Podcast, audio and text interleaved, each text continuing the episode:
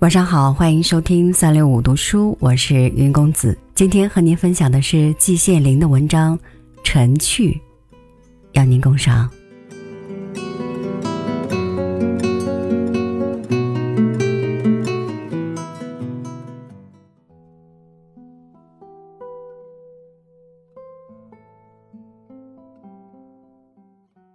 一抬头，跟前一片金光。朝阳正跳跃在书架顶上玻璃盒内日本玩偶藤娘身上。一身和服，花团锦簇，手里拿着淡紫色的藤萝花，都熠熠发光，而且闪烁不定。我开始工作的时候，窗外暗夜正在向前走动，不知怎样一来，暗夜已逝，旭日东升。这阳光是从哪里流进来的呢？窗外一棵高大的梧桐树，枝繁叶茂，仿佛张开了一张绿色的网。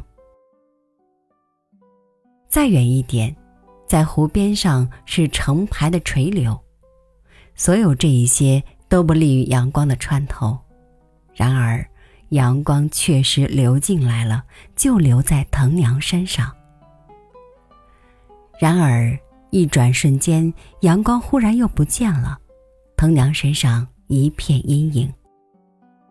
窗外，在梧桐树和垂柳的缝隙里，一块块蓝色的天空，成群的鸽子正盘旋飞翔在这样的天空里，黑影在蔚蓝上面划上了弧线。歌影落在湖中，清晰可见，好像比天空里的更富有神韵。朝阳越升越高，透过浓密的树叶，一直照到我的头上。我心中一动，阳光好像就有了生命。它启迪着什么？它暗示着什么？我忽然想到，印度大诗人泰戈尔每天早上对着初升的太阳静坐沉思，幻想与天地同体，与宇宙合一。我从来没达到这样的境界，我没有这一份福气。可是，我也感到太阳的威力，心中思绪翻腾，仿佛也能洞察三界，透视万有了。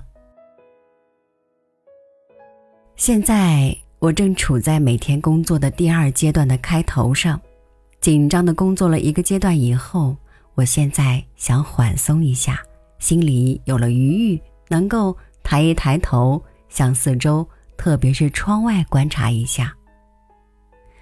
窗外风光如旧，但是四季不同：春花、秋月、夏雨、冬雪，情趣各异，动人则异。现在正是夏季，浓绿扑人，梅雨歌影在天，湖光如镜。多少年来。当然都是这个样子，为什么过去我竟视而不见呢？今天藤娘身上一点闪光，仿佛照透了我的心，让我抬起头来，以崭新的眼光来衡量一切。眼前的东西既熟悉又陌生，我仿佛搬到了一个新的地方，把我好奇的童心一下子都引逗起来了。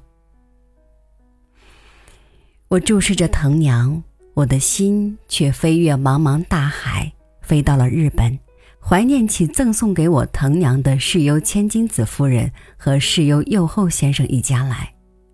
真挚的友情温暖着我的心。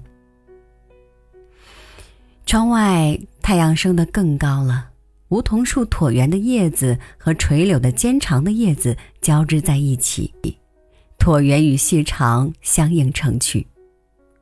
最上一层阳光照在上面，一片嫩黄；下一层则处在背阴处，一片黑绿。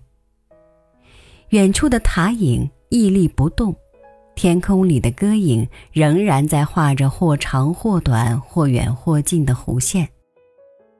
再把眼光收回来，则看到里面窗台上摆着几盆君子兰，深绿肥大的叶子给我心中增添了绿色的力量。多么可爱的清晨，多么宁静的清晨。此时我怡然自得，其乐陶陶。我真觉得人生毕竟是非常可爱的，大地毕竟是非常可爱的。我有点儿不知老之已至了。我这个从来不写诗的人，心中似乎也有点诗意。此生何事诗人来？歌影湖光入目明。